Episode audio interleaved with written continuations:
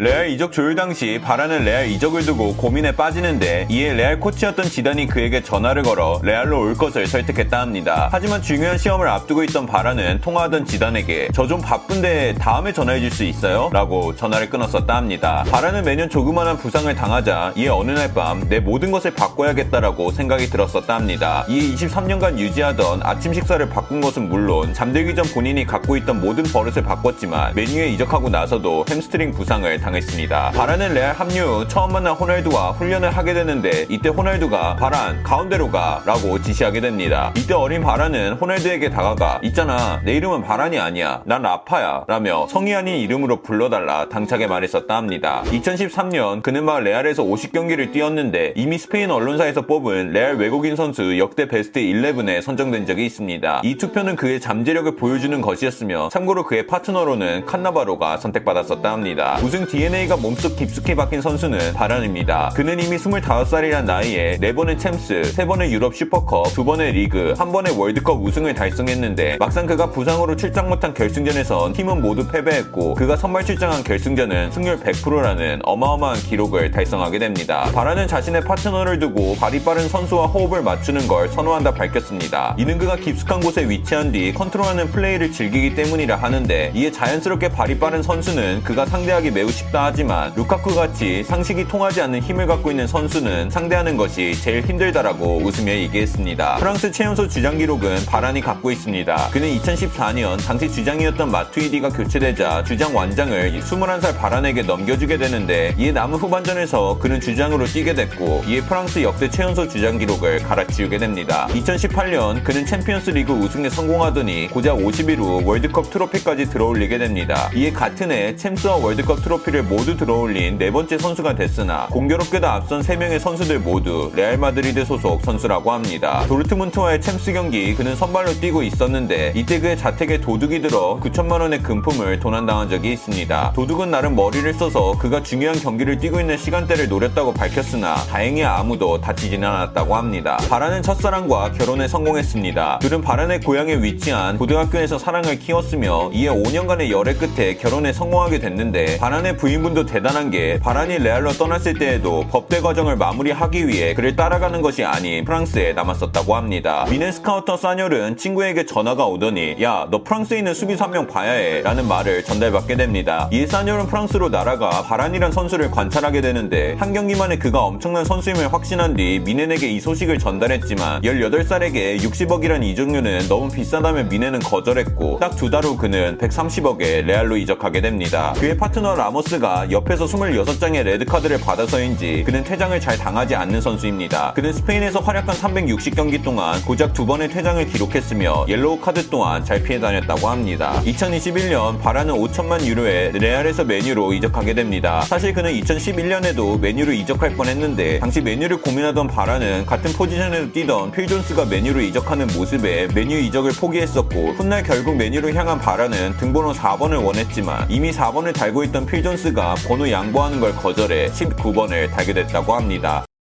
끝!